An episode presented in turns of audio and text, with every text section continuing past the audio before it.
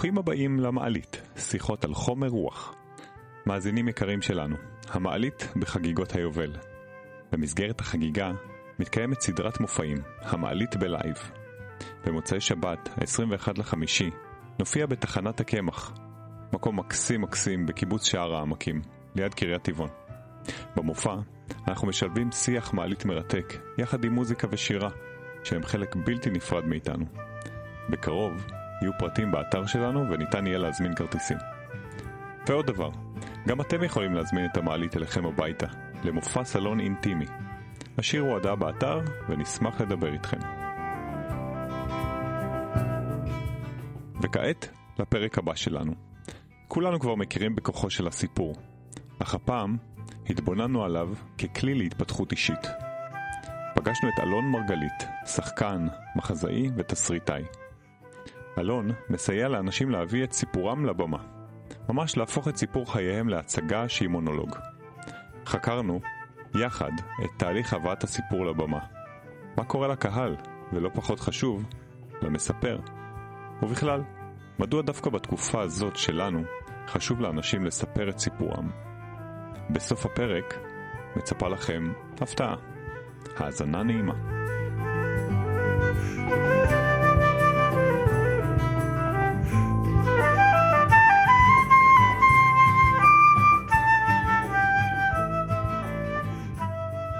דנילה, קיין, אתה אוהב סיפורים? אבא סיפור. בסיפור. אז uh, היום אנחנו הולכים לדבר על סיפורים. והגיע אלינו בחור פה, לא, לא מרחוק כל כך מיודפת, קוראים אותו אלון מרגלית. Uh, והוא מתעסק בסיפורים של אנשים. בעצם אלון עוזר לאנשים לספר את הסיפור שלהם, נכון? כן. ואני חושב שקצה החוץ של הדבר הזה, זה באמת הצגת יחיד שלי, שאני כבר רצתי איתה המון המון שנים. כלומר, זה לא איזה משהו שידעתי שאני הולך ללוות אנשים בכתיבת סיפור החיים שלהם, אני באתי מתחום המשחק. ולפני הרבה שנים ביקשו ממני לכתוב הצגה בנושא של אלימות במשפחה. ואני, מתוך כל מיני סיבות שעניינו אותי, החלטתי ללכת על מונולוג של גבר, היו שם מלא הצגות עם נשים, מונולוגים של נשים. אמרתי, גם נתנה לי איזה רמז, אז קולגה, תשמע, גבר על במה אין, אף אחד לא עומד ומדבר. התחלתי לראיין גברים שנמצאים בטיפול, אחרי שהם היו אלימים, וראיינתי נשים, ובסופו של דבר כתבתי מונולוג. שתוך כדי כתיבת המונולוג, גם ראיתי איך הגבר ש... שאני מתחבר לסיפור, לא מהצד האלים, אלא בדיוק מאותם קונפליקטים וסרטים וקנאה ו... וחוסר ביטחון ש... שמנת חלקם של כל הגברים. אבל אצל גברים אלימים יש משהו ב... בסריטה שלוקח את זה לאקסטרים, כלומר שהם כמעט התמכרות. לאלימות הזאת. Mm-hmm. כתבתי את ההצגה הזאת תוך חודש. אחד היתרונות במונולוגים שאתה לא תלוי באף אחד. Mm-hmm. אתה לא צריך להתקבל לפסטיבל, אתה לא צריך שהתיאטרון ירצה או לא ירצה, אתה כותב, אתה עושה, נטו. וזה קורה. ואני חושב שגם אני קצת התמכרתי לזה, אני מודה. התמכרת בסוף, אתה רואה. חוסר התלות הזאת בגורמים שיגידו לי כן או לא, טוב או רע. שיערכו אותך. ויביימו אותך. כן. המילה להתמכר היא, רגע בוא נתעכב עליה, מבחינתי להתמכר זה משהו שאתה לא יכול בלעדיו. בוא נגיד התאהבתי בזה. התאהבתי, אני לוקח את התיקון הזה באהבה. התאהבתי בזה, באמת. התאהבתי בחופש. אוקיי? לא התמכרתי, אלא התאהבתי בחופש. בדרור הזה להגיד את שלי נטו, בלי. להתחנף, בלי... כן. עכשיו, מה שקרה, החלק הלא מתוכנן היה, שכתבתי את ההצגה הזאת לאותו אירוע, תכננתי לעשות את זה כמה פעמים. אורי בדיוק הייתה בבטן, אורי הבת הגדולה שלי. היום היא בת 18. אני רץ עם ההצגה, כלומר אחרי 800 הצגות הפסקתי לספור. עכשיו, מה שקרה, שתוך כדי הצגה באמת גיליתי את הכוח הזה של בן אדם אחד עומד על במה ומספר. למרות שזה לא היה הסיפור האישי שלי, הבאתי את הקול של הדמות הזאת, קראתי לו דורון, בן אדם שפגשתי באמת בקבוצה, קצין קרבי, איש הייטק, הפוך לגמרי מהסטיגמה של, של גבר אלים. והמונולוג הזה, א', בגלל שגם אני התחברתי אליו, היה שם כנראה משהו אותנטי ומרגש. ובעצם מה שקורה, בעצם שמתי סוג של מראה מול הקהל. עכשיו, גברים ונשים התחילו להגיב. עכשיו בוא, אני אומר, מה זה להגיב? פעם הת- התביישתי לספר את זה, כי זה נראה לי נורא כזה, מה אתה מתפאר? אבל בפועל, נשים התחילו ללכת לטיפול אחרי ההצגה. או, וגברים באו לאחרי ההצגה ואמרו לי, בואנה, ראיתי את עצמי, אני לא רוצה להיות כזה. כלומר, היה שם משהו כל כך אפקטיבי במראה הזאת, שא' המשכתי, גם לשמחתי יכולתי להתפרנס מזה, והתחלתי לעבוד עם ויצו ונעמת ומשרדי ממשלה וועדות הכנסת, ו... ובאיזשהו שלב הייתי באיזה כנס אה, של, אה, של נשים חרדיות, והייתה שם איזה נציגות מאוסטרליה, אז הזמינו אותי לבוא לאוסטרליה, שאלו אותי, אתה עושה את זה באנגלית? אמרתי, בטח. ברור. מיד הולך לעבוד על האקצנט שלי. ברור, אז אמרו לי, אוקיי, אז ואז היה לי איזה חודש ומשהו לתרגם ולעבוד בסלון כמו חמור, אני לא חושב את זה באנגלית, זה היה נורא מפחיד. אבל עשיתי את זה גם באנגלית, במלבורן. והדבר הזה תפס, תפס תאוצה. וגופים התחילו לעבוד איתי, כי ראו שזה באמת כלי, כלי שהוא אפקטיבי. אז שם בעצם למדתי את, החוז, את, ה, את הכוח הזה של מה זה בית מונולוג, של לעמוד על במה, בן אדם לבד ולדבר עם הקהל, שזה בעצם דיאלוג. כי הקהל כל הזמן מסתכל עליך, מקשיב לך ובודק את עצמו פנימה. עכשיו זה גם טריקי כזה, זה הדמות נורא נחמדה. הוא גם נראה, אני מביא את החנוניות שאני, כן? Mm-hmm. הוא מדבר נורא יפה ובנימוס ו- ו- ומצחיק. ואז יוצא לו השד. ולאט לאט, עכשיו הקהל, והקהל הולך איתו, ולאט לאט הקהל מרגיש, רגע, אני לא גם בטוח שאני רוצה ללכת עם הבן אדם הזה הלאה באני מאמין שלו, אוקיי? הסתירה שהיא קיבלה היא בעצם, היא בעצם מחמאה, היא יודעת שזה מתוך אהבה, כלומר, כל מערכת הצידוקים הבאתי של מה זה, איך בן אדם מצדיק את עצמו, כל עוד היא מכילה את זה ומסכימה, כן? כמו המסר שם מאוד ברור גם לנשים. Mm-hmm. תסתכלי על הבחור הזה שאת חיה איתו, ואת אוהבת אותו ואת סולחת לו, תראי לאן זה לוקח.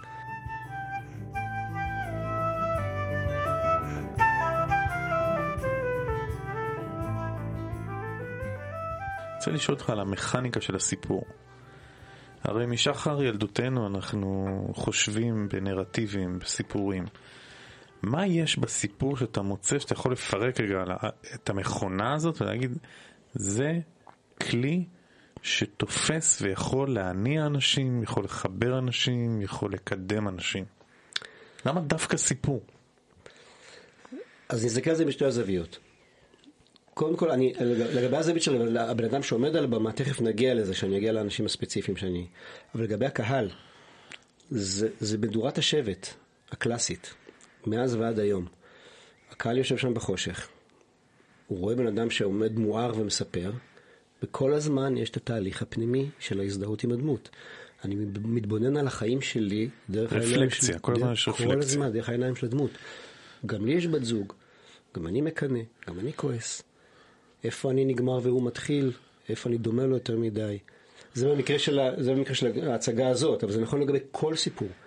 גם הסיפור של, של אייל שעבר אירוע מוחי ו, ונמחקו לו החיים והיה צריך להתחיל מחדש הכל, הוא מופיע בבית לוינשטיין בכל מיני מקומות ויושב שם איזה חייל או איזה מישהו והוא אומר וואלה גם אני, גם אני הרגשתי שהלכו לי החיים, גם אני מרגיש שבתוך, ש, שבפנים כלוא בן אדם שלא מצליח לדבר, כלומר יש כל הזמן תהליך שבן אדם שבזכות המספר אנחנו משקיפים על החיים שלנו ומגיעים גם לתובנות. עכשיו, זה גם מטריד בכתיבה, שאתה בונה מונולוג כזה שגם בסופו של דבר אתה, אתה עוזר להם להגיע לתובנות. לא ממש עם כפית, אבל... אם אנחנו לוקחים את זה יותר אחורה, mm-hmm. מספרי הסיפורים היו מובילי הדעה, מקדמים את התרבות. יש את המשפט הזה של ג'ון הארט ב... Uh, The Storyteller שהוא מספר לכלב כן. ובפתיח של הזה הוא אומר the best place by the fire was kept for the storyteller כן. יש מקום של כבוד למספר הסיפורים. נכון. עד היום בעידן ה... לא יודע מציאות מדומה וקולנוע והולוגרמות והכל עדיין האיש הזה שעומד לבד על הבמה ואומר תקשיבו יש לי מה להגיד לכם זה הכי חזק לדעתי.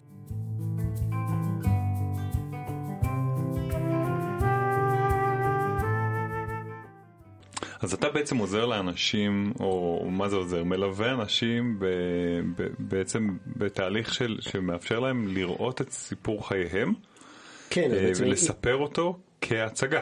אז עם התובנות שהיו לי מהמונולוג הזה, כשמישהי פנתה אליי פעם ראשונה וביקשה שאני אכתוב את הסיפור שלה, לא היה לי את הדבר הזה שנקרא המונולוג שלך. פשוט הלכתי איתה, אמרתי, אוקיי, אני הקשבתי לה ו... והתחלתי לכתוב. וגיליתי דברים נורא מעניינים, גיליתי שבעצם עצם זה שהיא מספרת לי את הסיפור, לה קורים דברים תוך כדי. אופה, למשל אנקדוטה אני אתן לכם. היא סיפרה, עכשיו דרך אגב אני יכול לדבר על האנשים האלה חופשי, כי זה אנשים שמציגים את ההצגות שלהם, אז, אז הסיפור כבר גלוי. אתה יכול לעשות גם אה, אוקיי? פרסומת אם אתה רוצה, מה שאתה רוצה. בדיוק, תמר קלר עם הצגה שנקראת ברכת אביה. מספרת סיפור שעוסק בדיכאון אחרי לידה. ותוך כדי כתיבה בעצם היא מספרת ואני אני כותב, אבל יש גם את התהליך שמה שאתה כתבת, איזה סצנה או איזה קטע מונולוג שכתבת, אתה בעצם מראה לה והיא, והיא קוראת. ואז קורה דבר נורא מעניין. כי בעצם היא קוראת את הדבר שהיא סיפרה לי, והיא אומרת, רגע, זה בכלל לא היה ככה. כלומר, משהו קופץ לה, ו- ופתאום פתאום היא מספרת את הדבר ש- שבאמת היה, ו- ואז קורה דבר נהדר, כי גם, גם המונולוג מקבל פתאום קפיצה, כי פתאום מגיעה האמת, וגם היא בעצם מבינה את ההבדל בין מה שהיא רגילה לספר, התבנית שהיא כבר הייתה שבויה בתוכה, לבין הדבר האמיתי שקרה. והמונולוג הזה, בזכות זה, הוא, הוא בכלל היה הרבה יותר ממונולוג על דיכאון אחרי לידה. זה הסיפור של, של, של מגדר, ושל שוויון, ושל הגשמה עצמית. אה, מישהי שנוסעת בשליחות אחרי בעלה לחוץ לארץ, ובעצם צריכה לוותר על הקריירה שלה באותו רגע, ומשבר, ו... דבר שמדבר על כולנו בעצם. ו, ולכן המונולוג הזה תפס, כי הוא לא נקודתי רק על, על, בעצם על, על אה, דיכאון אחרי לידה. ואני חושב שזה הקסם שקורה תמיד בתהליך הזה, שגם אני כ, כמחזאי, אני גם, אני גם בא לבן אדם ואני אומר, שמע, אני לא מטפל. המפגש שלנו הוא לא מפגש טיפולי, אני לא מטפל, אם אתה צריך טיפול, ת, ת, תלווה את זה בטיפול. אבל מעצם עבודת התיאטרון ועבודת היצירה, יש שם, יש שם ריפוי. גם, בהחלט. גם למספר וגם לי, דרך אגב.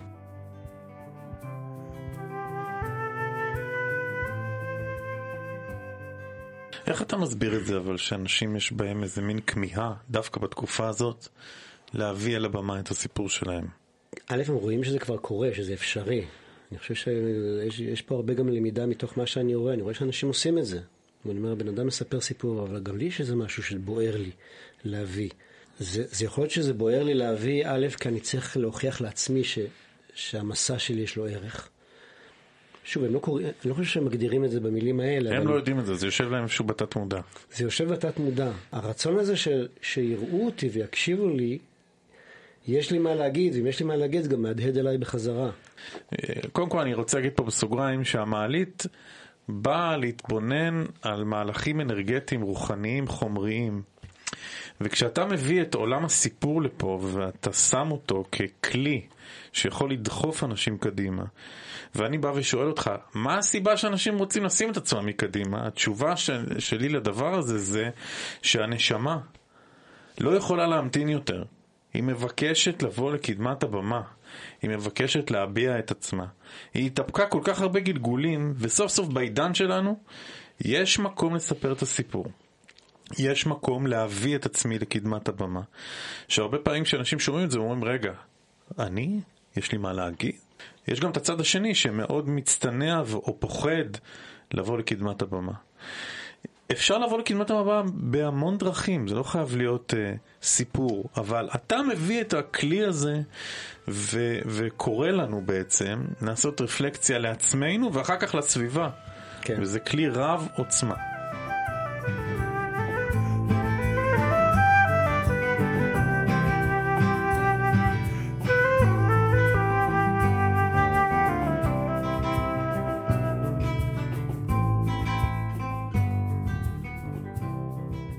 איך אתה מקלף כמו בננה, אני רואה קילוף של בננה, איך אתה מקלף את הסיפור, איך אתה מגיע לבפנים? אז, אז, זהו, אז פה נכנס בעצם, ה, פה נכנס הצ, ה- ה- הצד שלי.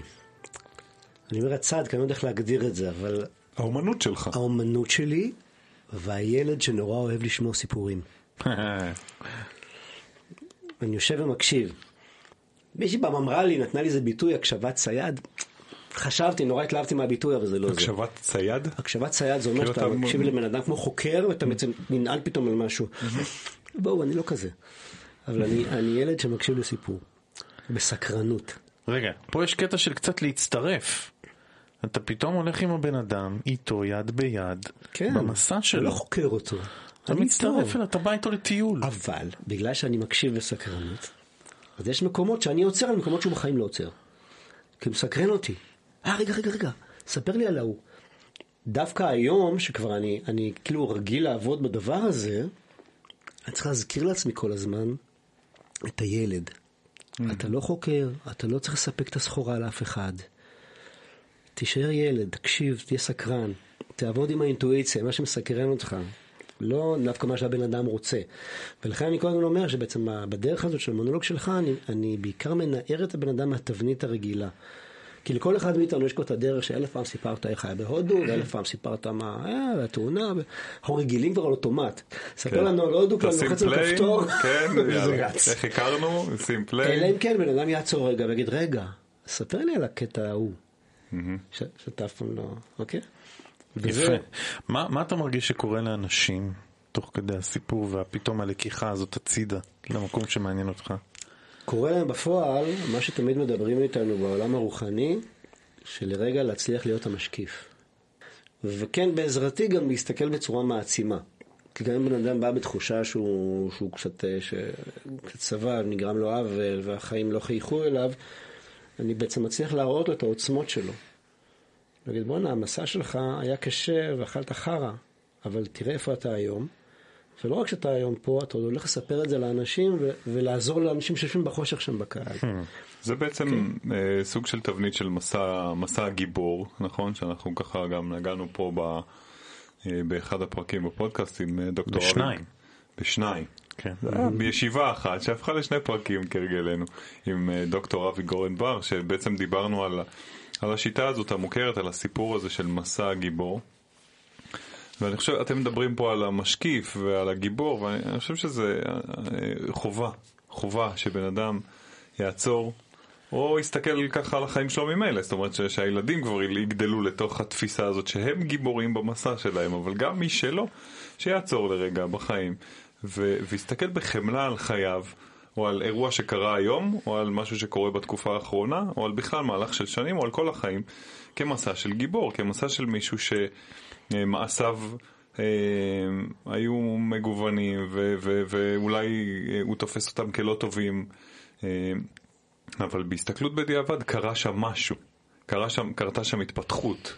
אה, עשית, הפעלת מלא כוחות, היו מלא הרפתקאות. עוצמות, היו הרפתקאות, אבל גם מישהו, ב- כן, במסע הגיבור יש איזה טריגר, משהו שקורה, שמפעיל פה את אירוע כל מכונן, ה... זה אירוע אוקיי, מכונן. ואז יש לך איזושהי, אה, אה, אתה יוצא לאיזשהו מסע, אתה לא יודע שאתה יוצא למסע, לא ארזת תיק. בחיים אתה פשוט יוצא למסע. כן. ואתה מקבל כלים לדבר הזה, ויש מישהו שמכוון אותך, ואתה נמצא במקום מאוד אה, גרוע אה, במהלכו, בטן הלוויתן, ו... וכל ההסתכלות הזאת, אני חושב, כ... שכל, על...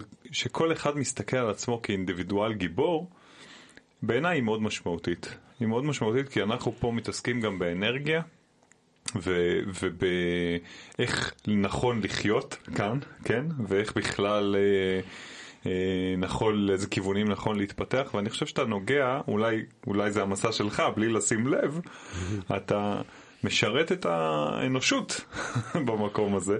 יכול להיות שמהפודקאסט הזה יצא עוד אנושות ש- לא, מה- איתך. מהרגע שראיתי שגיליתי את ה...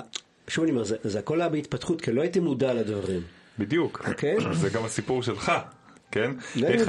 איך הילד, איך ההקשבה הילדית הזאת, נכון. האינסטינקטיבית, בעצם היא, ה, היא הדיוק. אתה, ברגע שאתה לא בא לשרת אף אחד, ולא בא להתחנף לאף אחד, ולא בא להוציא איזשהו מוצר, אלא בא הכי אותנטי שלך, בום, העלית אנשים על, ה, על, ה, על המסלול שהם צריכים להיות פה.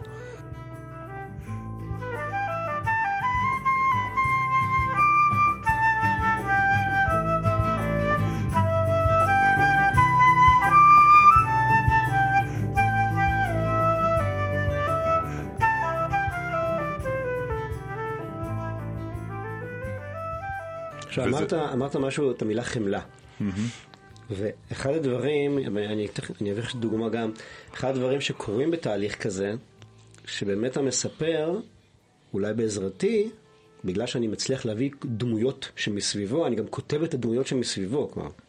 לא רק, הוא לא רק מספר את עצמו, הוא גם מדבר דמויות שמסביבו. אה, למשל, עכשיו העבודה האחרונה שעשיתי עם בחור בשם רועי, רועי ברנהולץ, מאלונים, הוא יצא בהצגה שנקראת השקפה. זה הסיפור האישי שלו. משק חקלאי, סבא, אבא, בן, קלאסי, כן? העברה בין דורית, משק, קשיחות, אתה צריך להיות uh, קשוח, ומשק והכל, והילד רוצה להיות שחקן, רוצה לפרוח, רוצה לדמיין. ד- דומה גם לסיפור שלי, כן? ומה שקרה שם, בנוסף לזה שהקשבתי לרועי, ביקשתי להיפגש עם אבא שלו. ואבא שלו בא, וישבנו ודיברנו, זה היה מדהים. והאבא סיפר לי על אבא שלו, על הסבא. עכשיו, מה שזה אפשר לי, אפשר לי לכתוב לא רק את המונולוג של רועי, אלא גם את המונולוג של האבא ואת המונולוג של הסבא. ואת שלושתם כמובן רועי מדבר. עכשיו, מה שקרה שאני כתבתי את המונולוג של סבא והבאתי לרועי, התברר שזה מונולוג שסבא מעולם לא סיפר ולא דיבר. עכשיו, גם רועי לא ידע. וזה וואחד מונולוג, אני מדבר איתכם על סבא שבפולין הגיע הצבא הרוסי, ושם ביער קטין, שם עשו שם איזה הרג מטורף, ולקחו את הנער הזה ושמו אותו בסיביר. ומסיביר שולפים אותו ואומרים לו, שזה במונולוג, אומרים לו, הסבא מספר, כן? Mm-hmm. כן, כן. הם אומרים לו, אתה הרי מפה לא תצא חי. שבוע, שבועיים, בסוף תתפגר. יש מלחמה במערב, הגרמנים לא עוצרים. תבוא תילחם בשבילנו, ואם במקרה תישאר בחיים, ניתן לך ללכת. והוא אומר, ואתה לא שואל ואתה הולך. ואז לוקחים אותו לסטלינגרד. והוא עובר את כל קרב סטלינגרד. וואי וואי. וכשנגמר סטלינגרד אומרים לו, давай, дальше, יאללה, לברלין. והוא נלחם עוד שלוש שנים, לברלין, והוא משחרר את דכאו. עכשיו, הסבא הזה לא מדבר, אתה מבין? וואו. הוא לא מדבר. חתום. לא רק שהוא לא מדבר, הוא מראה לי תמונה, אני גם עובד עם תמונות, אני מבקש מאנשים להביא תמונות. הוא מראה לי תמונה, רואים על התמונה כף של טרקטור, ועל הכף ילד קטן, שנותן כלי לאיש עם מסכת ריתוך. וזה הסבא. סבא עם מסכת ריתוך. אין פנים, אין רגש, אין כלום. וככה הוא על הבמה. כשרואים משחק את הסבא, הוא עם מסכת ריתוך. וואו. אוקיי? חתכנו לו פה מקום שאפשר לשמוע, והסבא עם מסכה מספר את המונולוג של סטלינגרד. עכשיו, מבחינת הנכד, הנכד פתאום מבין. הוא מבין למה הסבא הזה שם תקוע על הכף עם המסכה. כי אי אפשר לספר. הוא, לא, הוא מעולם לא סיפר, אוקיי? ופה אני מגיע לחמלה. אתה פתאום מבין שבעצם הסבא הקשוח הזה, שלפעמים היה קשה וקשוח ולא נעים, אתה פתאום מתמלא בחמלה אליו, כי אתה מבין, אתה רואה שם בפנים את הילד מאחורי המסכה, שעבר את כל, ה, את כל המסע. ושם אנשים מתחברים גם לאמפתיה.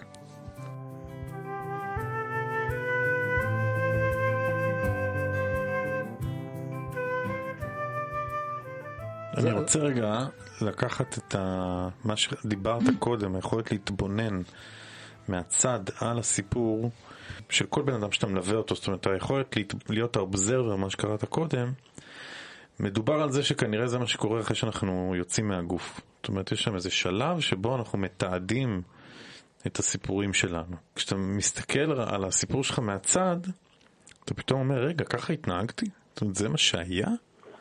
לא בטוח ש... כן, זה מה שהיה. זאת אומרת, יש פה את האובייקט ואת הסובייקט. שמתערבבים, והיכולת לשלוף את עצמנו, מה שיניב אומר פה, בחיים האלה, ולהסתכל על המסע שלי כמסע של גיבור, או מסע של אדם שעובר כל מיני חוויות ואני בחמלה אליו, ואני גם מתבונן על הדבר הזה באיזה מין מבט על, ושואל את עצמי כל מיני שאלות. האם הייתי מספיק, לא בביקורת דווקא, אלא בקבלה וניסיון להבין לאן זה קידם אותי, לאן אני הולך. אני חושב שזה תרומה אדירה להתפתחות, היכולת להתבונן על המסע חיים של אדם כסיפור מתפתח, והיכולת שלך לקחת חוויות של אדם ולעזור לו לארוז אותם ולהביא אותם לבמה, זה, זה מפליא וזה מרגש. זה, זה באמת נותן, אה, זה בעיקר נותן משמעות, כמו אם אתה באמת פתאום בן אדם מסתכל, אז, אז הוא רואה את הדרך, הדברים לא dots, כן, זה יש פה... אתה, אני, אני קורא לזה בעברית, דרך אגב, יש ב, ב, בקורס האינטרנטי שעשיתי של הכלים הטיפוליים, אני קורא לזה חמש נקודות וקו.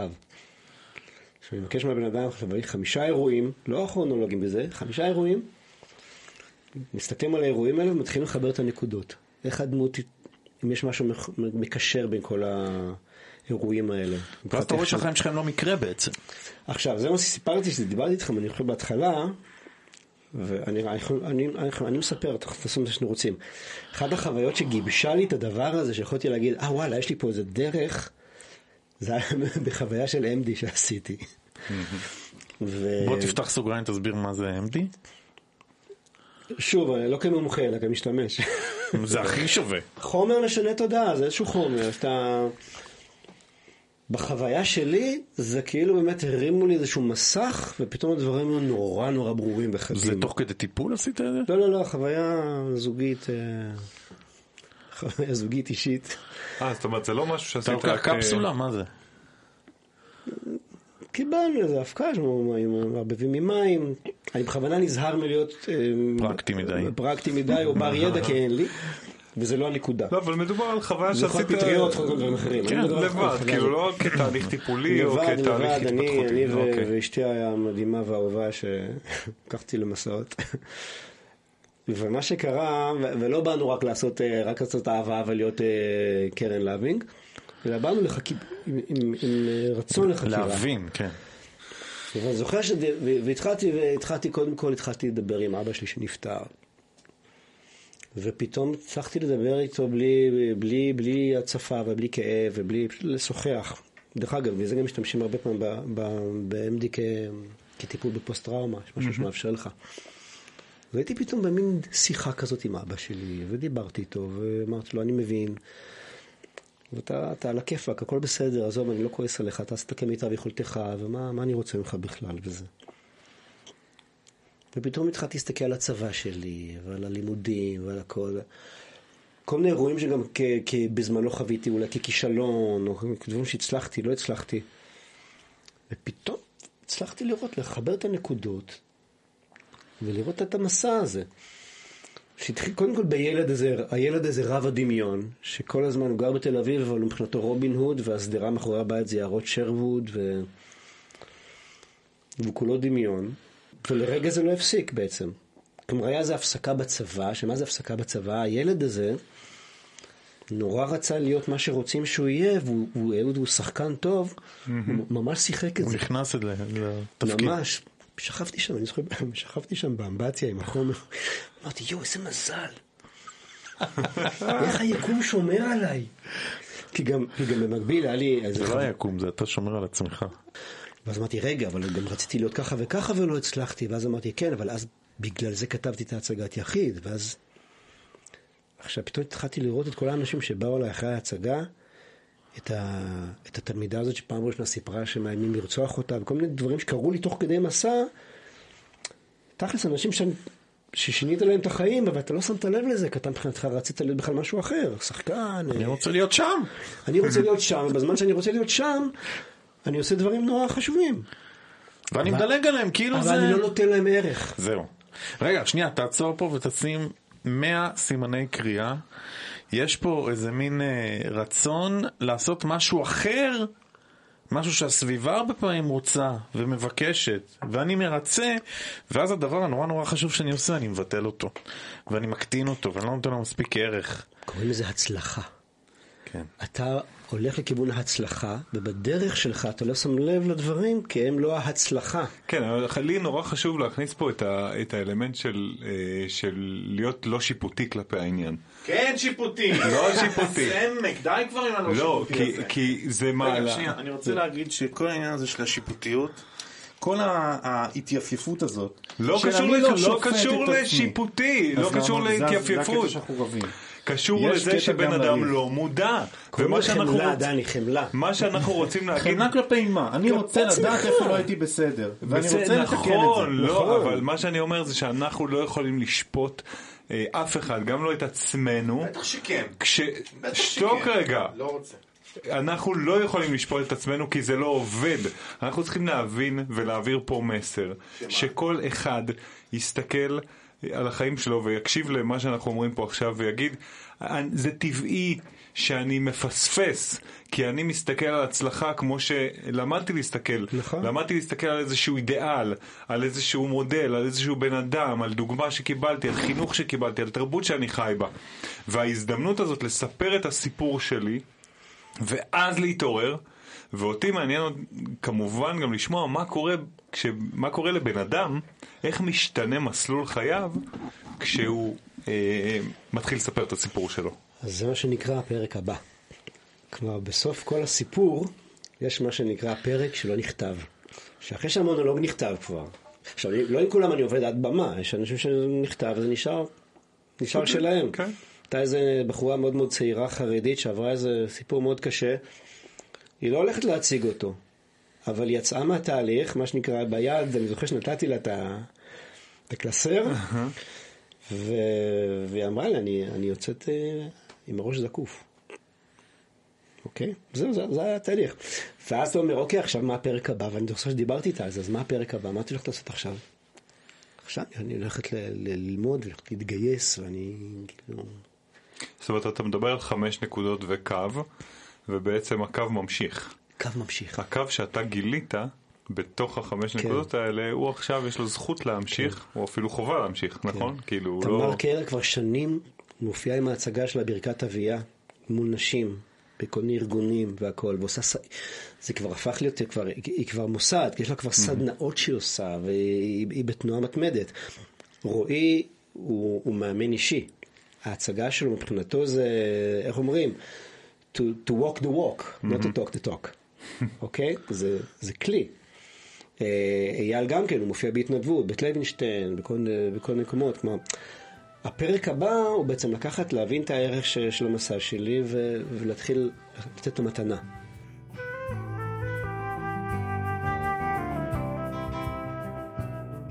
telling your story זה כלי לדיוק אישי כן. ולהרמה של האנרגיה. וזה משהו שאני הייתי רוצה אולי שתיתן ככה על קצה המזלג, איך עושים את זה? יש את הדרך שאתה רגיל לספר, ויש כל מיני כלים שבעצם יכולים קצת לנער אותך משם. למשל, לבחור תמונות, לבחור שש תמונות, שלוש תמונות שאני נורא נורא אוהב, מכל החיים שלי, מהילדות שלי וזה, ושלוש תמונות שאני לא אוהב. עכשיו, מה זה לא אוהב? הן עושות לי איזה צוויץ. יש תמונות שאתה אוהב לרפרף עליהן, כאילו. כן, מזכירים לך איזה... קח גם שלוש תמונות כאלה. כל תמונה לרשום, קודם כל מדרש תמונה, מה אני רואה בתמונה. ולנסות להיזכר מה היה שם בתמונה, מה, מה הסצנה, מה, הסיטו, מה קרה שנייה קודם, מה קרה שנייה אחר כך, מה, מה היה שם, מה הרגשתי, למה אני מרגיש את מה שאני מרגיש בתמונה הזאת. ויש לך כבר שלוש תמונות כאלה ושלוש תמונות כאלה, וכבר הזיכרון מתחיל בעצם לצאת מהתבנית. אתה נזכר בדברים שאתה לא רגיל לספר אותם. משפטים. תיזכר כל מיני משפטים מהילדות, משפטים שנתקעו לך במוח. עכשיו, משפטים זה דבר מדהים, משפטים זה כמו וירוס. יכול להיות. כן, זה אה, אמונה שנתקעת. משפט שאבא אומר לבן שלו, אני לא יכול לתת מה שלא קיבלתי. אפרופו חיבוק ואהבה. מה אני עושה מהמשפט הזה? האם גם אני בתור אבא אמשיך להגיד לילדים שלי, אני יכול לתת מה שלא קיבלתי? או שאני אומר, רגע, אני נותן, אחוש לא כי אני נותן. משפטים שפתאום אתה, אתה, אתה רואה שמלווים אותך. אני לא יודע למה, אתה מעלה לי זיכרונות של אורחות שהיו פה. ישבה פה אה, אישה מאוד מיוחדת בשם אילנה רוגל. אה, מתקשרת, אה, חיה, חוקרת את עולם הרוח ברמות הכי גבוהות שאנחנו פגשנו אולי. בקיצור, היא ישבה פה ודיברה בין, בין השאר על זה שאנחנו צריכים להכיר יותר את, ה, את האין, את מה שאין. הזיכרון שלנו, הטבע שלנו כבני אדם נתפס על מה שיש, על מה שרואים בחמשת החושים, על מה שחשים בחמשת החושים, כן. על מה שזוכרים. ובעצם כשדיברת שמעתי פתאום את האפשרות של בן אדם לשחרר רגע את הסיפורים האוטומטיים, את מה שיש, ולהתייחס רגע למה שאין, מה שיש בין הזיכרונות. והאפשרות הזאת פתאום לספר את הסיפור שלך ולהתייחס לנקודות ולהתייחס לאנשים שבצל ולהתייחס לתמונות שאני לא כל כך אוהב ולשאול שאלות, פתאום מביא איזה יש חדש לחיים. כן. אני חושב שזה רוח הטרנספורמציה עכשיו, חשובה. ה- הקטע אבל שלמדתי מניסיוני, שלבד קצת קשה לנו לעשות את זה, כלומר לבד אני יכול, אני, אני יכול לספר את הסיפור שלי כמו שאני רגיל, אבל באמת לעצור ולהתנהל, לבודד רגע משפט כזה מה, מהתבנית, זה לא כל כך פשוט לבד לעשות את זה, אלא. אם כן מישהו. תופס את זה ולא משחרר. הוא אומר, אני רוצה שעכשיו תעצור ותספר לי על זה.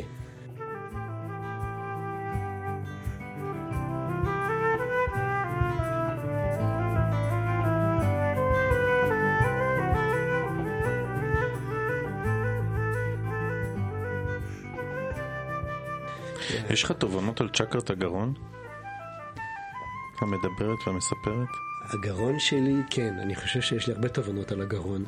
שלך ושל האנשים שמספרים. כל יכולת הביטוי שלנו, להביא את עצמנו החוצה, זה יושב פה על המיתרים, ואני חושב שאם אתה לא עושה את זה, זה נתקע. עכשיו, אני, במשך שנים היה לי כל הזמן בעיות עם הגרון. פתאום אני חושב על זה. המון שנים היה לי בעיות עם הגרון, בעיקר לפני הצגות, בעיקר באירועים אה, זה, הייתי מצטרד, הייתי מתכווץ. אמ, תמיד הפסיכולוג או הפסיכולוגית או כל מי שהייתי בטיפול הסבירו לי שזה קשור לביטוי עצמי, נה נה נה נה, לגמרי. לגמרי. צ'קרת הגרון היא המקום של הביטוי, מה שאנחנו קוראים, אבל זה ברמה האנרגטית, זה אנרגיית אוויר. כשאני מבטא דרך הגרון, אני בעצם נותן לאוויר, לאנרגיה של אוויר, שזה אינטלקט, חשיבה, שכל, ידע, הבנות כלפי עצמי וכלפי הסביבה וכלפי כל מה שאני חווה, כשנותן איזה ביטוי, אני פורק אנרגיה. עכשיו, אנחנו נדרשים לעבוד מהצ'קרות, מצ'קרת הגרון ומעלה, בעידן הזה. פחות פיזית. יש אנשים שיבנו בתים ושיעבדו פיזית, זה לא אומר שאנחנו הפסקנו לעבוד עם הגוף, צריך כן. לשמור על הגוף. אבל המרכזים האנרגטיים מגרון ומעלה, שזה גרון עין שלישית וכתר, אלה המרכזים שצריכים לנהל את ההצגה בתקופה שלנו. אה, והגרון יש לו פה חתיכת אה, עניין. עכשיו יש אנשים שמדברים סתם. שמדברים אבל מסתתר פה משהו. הם פולטים אבל אין פה סיפור או אין פה נרטיב או אין פה, יש פה בלה בלה בלה שמסתיר איזה משהו בפנים. קרה לך שאנשים מדברים מדברים מדברים ולא מגיעים, אתה לא מרגיש את הסיפור? אתה לא אוחז בו? אני, אבל, בסדר, אני קורא לזה התבנית. אני קורא לתבנית. לפעמים התבנית שאתה מספר זה גם תבנית שנוח לך לספר. מה, זה יושב על פחד? בפחד, אתה לא רוצה להודות בכישלון, אה, נוח לך לעגל פינות. אז אתה מספר את הסיפור בתבנית, לזה אני קורא התבנית הרגילה. ברגע שאני בעצם עוצר ו... ושואל ומתעניין, אני באמת מאפשר להם פתאום... אתה ל- פורק את התבנית. אני מוציא אותם מהתבנית. אתה הופך להיות אותנטי, אתה מתחיל לדבר בצורה אותנטית, הם כבר לא יכולים ואז לענות מהתבנית, כי זה לא רלוונטי למה ששאלתי. גם, אתה יודע, אנשים מגיעים לפה לדבר איתנו במעלית, ואחד הדברים שאנחנו תמיד אומרים, אל תביא את, ה... את הסיפור שאתה רגיל לספר. כי זה לא, זה מעניין, אבל זה לא הבמה שאנחנו רוצים לתת פה. אנחנו רוצים לתת במה לסיפור האותנטי. מה שאתם עושים איתי עכשיו זה בדיוק מה שאני עושה בעצם עם, עם אנשים שבאים לספר סיפור. רק, רק התחלפנו בתפקידים, אתם עכשיו עוזרים לי לצאת מהתבנית ולהתייחס לכל מיני דברים אחרים. יש אנשים שנתקעת איתם עם הסיפור? כן. כי מה? אה, יש אנשים שבאים והצורך שלהם כל כך חזק שיראו אותם. לא, זה קרה לי, זה קרה לי פעמיים עם אנשים שמבחינת הקריירה הם מאוד מוצלחים ומצליחים. הם רצו בעצם לעשות שואו, כאילו. פיננסית, זה, והם רוצים לספר את הסיפור שלהם, וכמה שלא הצלחתי, ניסיתי לשאול ולחקור וזה, לא הצלחתי, לא, לא אפשרו לאף סדק להיפתח, וכשהם קראו מה שכתבתי, הם נורא התאכזבו. זה לא ריגש אותם, זה לא... מה, מה אתה חושב שקרה שם? אמ, פחד? מה? לא באמת רצון לח- לחשוף, אלא כאילו איזה סוג של, איזה, איזה, איזה תגיד, ש- שיגידו לי שהצלחתי. יש פה עטיפות, אני מרגיש שהאנשים האלה חיים את העטיפה ו- ומספרים את הסיפור ועוטפים וכל מסגרת שאתה מנסה לפרוץ הם מיד חוסמים ועדיין אני חושב ש... שזה עדיין מאה אחוז אחריות שלי. כלומר, אני חושב שאני כ... כבן אדם שמלווה אנשים, צריך לדעת ללוות גם בן אדם כזה. הבן אדם הזה הגיע למקסימום שהוא יכול כרגע. יכול הוא להיות. פגש את ה- אה, אה, הכי אמת שהוא יכול, הסתכל על הסיפור הזה, יכול להיות שהוא נבהל קצת, אבל זה מה שהוא יכול להכיל כרגע, נגע, ואתה ממש לא יכול לדעת מה קרה אחר כך לבן אדם נכון, שפ- שפגש ואמר, לא, לא, זה, זה לא ה... זה מקטין אותי או זה, הוא אחרי לא זה הולך עם לא המחשבה כי האמת שולטת בו. נכון, ולגמרי התפקיד שלי במקרה הזה, בלי שבחרתי, זה להיות הקליב ברק, כלומר אני חוטף את האש.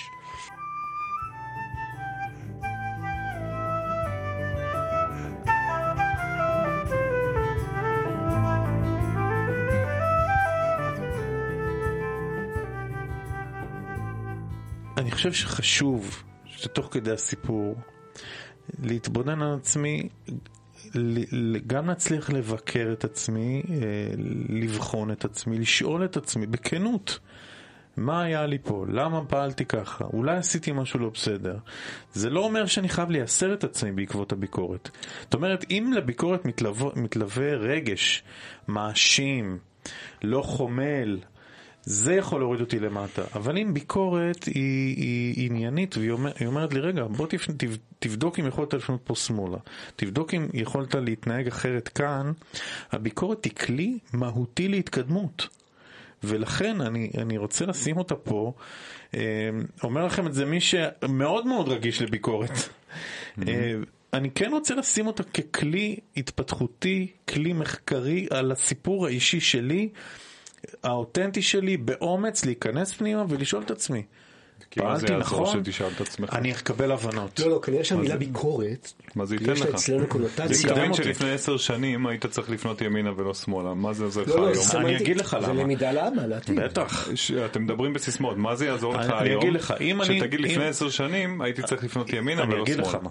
כי אם אני הייתי רגיל כל פעם להיכנס לרחוב שיש בו מסמרים ויש לי כל פעם פאנצ'ר אוקיי. ואני לא שם לב שיש מסמרים בדרך ואני אומר רגע אולי אם אני אעשה מעקף אני לא אוהב זה אתה פאנצ'ר. מדבר בהווה, אני מדבר נכון, על עבר. אני הולך כל הזמן השיעור אנחנו עוברים להגיד שהוא ספירלי כזה שאני חווה את אותו קושי אני הולך אני נופל באותו בור.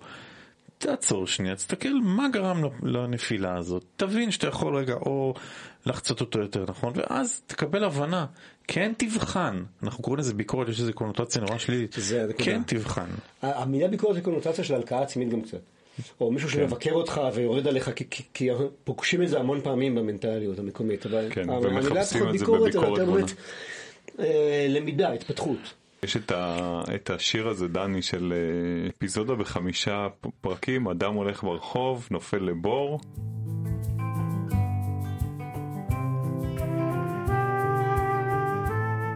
ויש משמעות ללמידה הזאת, כי אתה חוזר לאותם מקומות, אבל אתה חייב לחזור אליהם עם תובנה אחרת, ואז לתקן את דרכך. זאת אומרת, להתייסר, ברור שאין טעם, זה רק משאיר אותנו אחורה, וכולנו גדלנו על, ה, על ברכי ה, הרגשות האשם כ, כ, כמנגנון הפריקה הנפלא. No more. ספר את הסיפור שלך, תלמד, תסתכל ולך קדימה.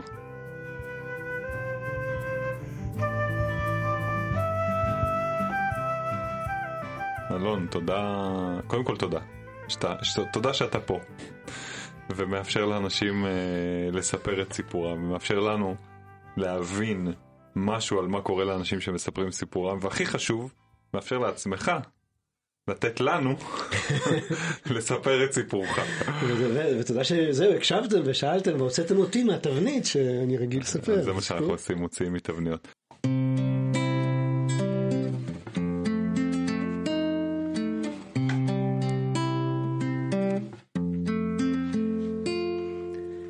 ים כחול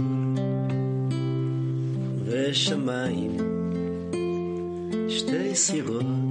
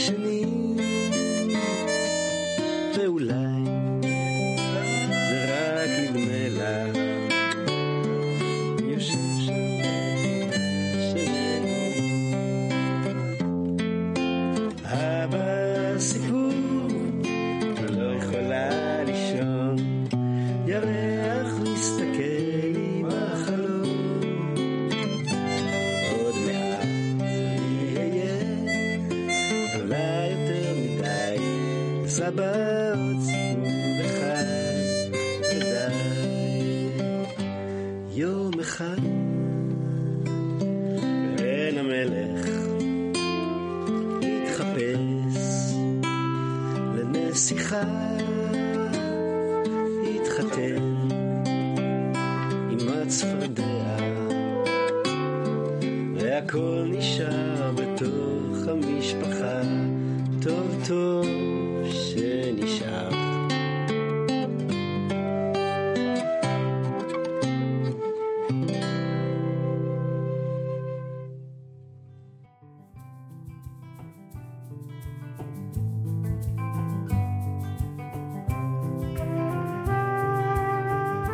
כאן, מה הסיפור שלך? בו אירחנו את אלון מרגלית, שחקן, מחזאי ותסריטאי. תודה לאלון, איש מקסים ומוכשר, שגם שר. אגב, למי שלא זיהתה או זיהה, שרנו את אבא סיפור, שכתב יונתן גפן, מיקי גבריאלוב הלחין. נאחל לכולנו שעוד נזכה לספר את סיפורנו המרתק, כי לכל אחד יש כזה. תודה שהאזנתם. תוכלו לשמוע אותנו באפליקציות השמע השונות ספוטיפיי, אייטיונס, גוגל פודקאסט וגם ביוטיוב. באתר המעלית תוכלו להירשם לקבלת עדכונים על הפודקאסט במייל בכל פעם שנוציא פרק חדש. תודה שנכנסתם איתנו למעלית.